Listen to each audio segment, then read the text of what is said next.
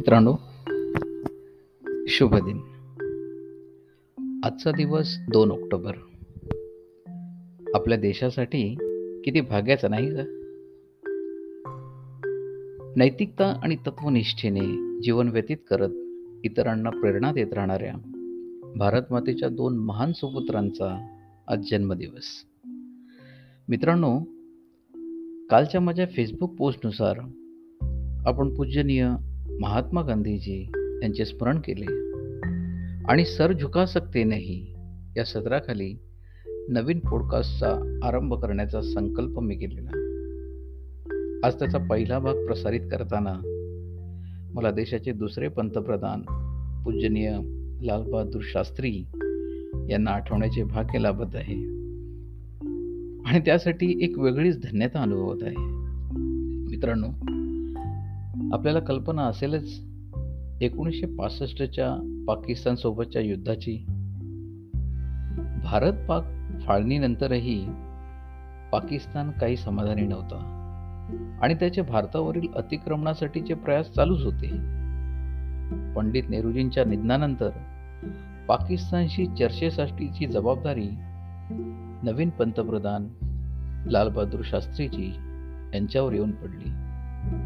पाकिस्तानचे तेव्हाचे जनरल अयूब खान यांनी लालबहादूर शास्त्रींच्या अंगकाठीवरून त्यांच्या भारत पाक युद्धाच्या प्रश्नाला सोडवता येण्याविषयीची अशक्यता दर्शवली. त्यांना वाटले की ही व्यक्ती तेवढ्या गुणवत्तेची नसावी ज्याने हा प्रश्न सोडवता येईल. दरम्यान अमेरिकेचे तेव्हाचे राष्ट्रपती लिंडन जॉन्सन यांनी लालबहादूर शास्त्रींना युद्ध रोखण्याविषयीची चेतावणी दिली. त्या व्यतिरिक्त जर भारताने युद्ध थांबवले नाही तर अमेरिका भारताला जो लाल गव्हाचा पुरवठा करीत होता तो बंद केला जाईल याची ताकीद दिली. शास्त्रीजी पाकच्या उचापतींना ओळखून होते. म्हणूनच गांधीजींच्या अहिंसा मार्गाचे पुरस्कर्ते असे शास्त्रीजींनी पाकिस्तानच्या शस्त्रांना शस्त्रांशी उत्तर देण्याचा ठाम निश्चय केला होता. जनतेला उद्देशून त्यांनी त्यावेळेस केलेल्या एकोणीसशे पासष्टच्या भाषणातून आपणाला याची प्रचिती येईलच. सर्व धर्म समभाव ऐक्य आणि बंधुतेचे पुरस्कर्ते असे शास्त्रीजी आपल्या देशातील सेक्युलरिझमला टिकवून होते. पण पाकिस्तानच्या मवालीपणाला तोडीस तोड उत्तर देणं हे तितकंच आवश्यक होतं. येथे नमूद करण्यासारखी गोष्ट ही की देशाचे आंतरिक ऐक्य टिकावे यासाठी घातपात हिंसा या कधीही चुकीच्याच त्याचे कोणी समर्थन करूच शकत नाही. पण जेव्हा परराष्ट्र आक्रमण करते आपल्या शांत राहण्याचा जेव्हा कोणी गैरफायदा घेतो तेव्हा त्याच भाषेत त्याला उत्तर देणं गरजेचं आहे.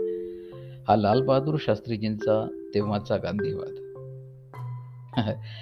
इंग्रज काळात म्हणा तसेच फाळणीच्या आधी आणि नंतरही म्हणा गांधीजींनी हिंसाचाराला केलेला विरोध हा योग्यच होता.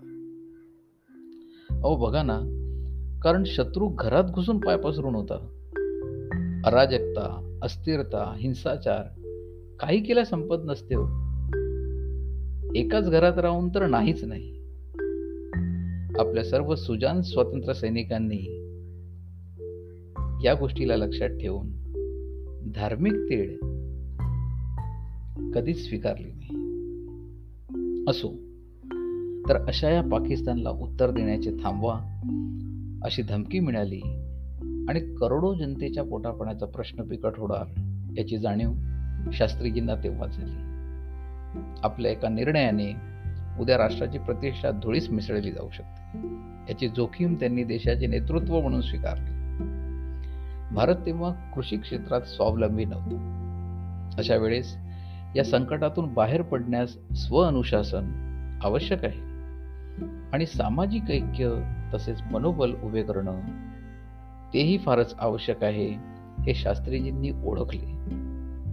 मित्रांनो लिंडन जॉन्सनची धमकी शास्त्रीजींच्या जिवारी लागलेली. देशाच्या प्रतिष्ठेचा प्रश्न होता. म्हणून लाल बहादूर शास्त्रीजींनी नारा दिला जय जवान जय किसान. आणि जनतेला आव्हान केले की आपण दिवसाच्या एक वेळच्या जेवणाचा त्याग करून उपवास करू शकतो का? या आपल्या निश्चयाने अमेरिकेच्या आयात केल्या जाणाऱ्या गव्हाची भरपाई होईल आणि ती राष्ट्रहितासाठी आवश्यक आहे. मित्रांनो किती कठीण आणि जोखमीचा निर्णय होता हा. नाही का? पण याआधी तुम्हाला झालेल्या महत्त्वाच्या घटनेची जाणीव करून देणं मला आवश्यक आहे. जनतेला एक भुक्त उपवासासाठी अपील करण्याच्या आदल्या दिवशी शास्त्रीजींनी आपल्या पत्नीला विचारले काय असं होऊ शकतं की आज संध्याकाळी तू जेवण बनवणार नाहीस? मी उद्या जनतेला एक फक्त उपवासाचे आव्हान करणार आहे. मला पाहायचं आहे काय माझी मुलं अशी अन्न त्यागून भुकी राहू शकतात? मुलांचा सकारात्मक सहभाग मिळाला तेव्हा त्यांनी देशाला आव्हान केले. असे होते महापुरुष ज्यांनी आपल्याला केवळ स्वतंत्र भारतच नाही दिला तर नैतिकता आणि तत्वनिष्ठेचा वारसाही दिला. सर झुका सकते नाही या सदरातील या उत्तुंग व्यक्तिमत्वाला. मानाचा मुजरा. पुन्हा भेटू एका नवीन व्यक्तिमत्वासोबत. तोपर्यंत काळजी घ्या. धन्यवाद.